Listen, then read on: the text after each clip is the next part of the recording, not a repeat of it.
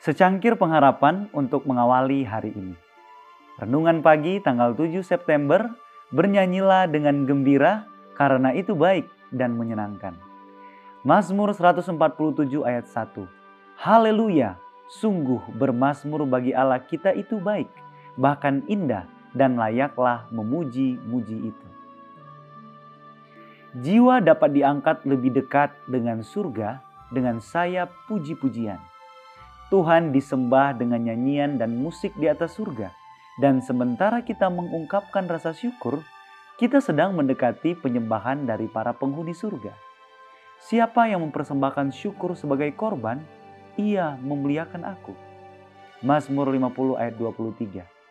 Marilah kita dengan sukacita yang hikmat datang di hadapan pencipta kita dengan nyanyian syukur dan lagu yang nyaring.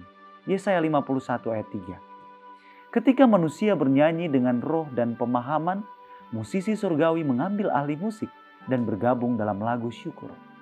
Dia yang telah menganugerahkan kepada kita semua karunia yang memungkinkan kita untuk menjadi pekerja bersama dengan Tuhan, mengharapkan hambanya untuk mengembangkan suara mereka, sehingga mereka dapat berbicara dan bernyanyi dengan cara yang dapat dipahami oleh semua orang.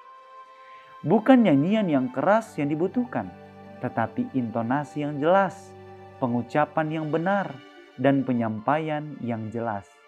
Biarlah semua meluangkan waktu untuk mengolah suara, sehingga pujian kepada Tuhan dapat dinyanyikan dengan nada yang jelas dan lembut, bukan dengan kekasaran dan melengkingnya suara yang menyakiti telinga. Kemampuan menyanyi adalah karunia Tuhan biarlah itu digunakan untuk kemuliaannya. Doa kita hari ini. Ya Tuhan, kami meminta biarlah pujian melalui lagu dapat membawa hati kami terus terangkat kepadamu. Amin.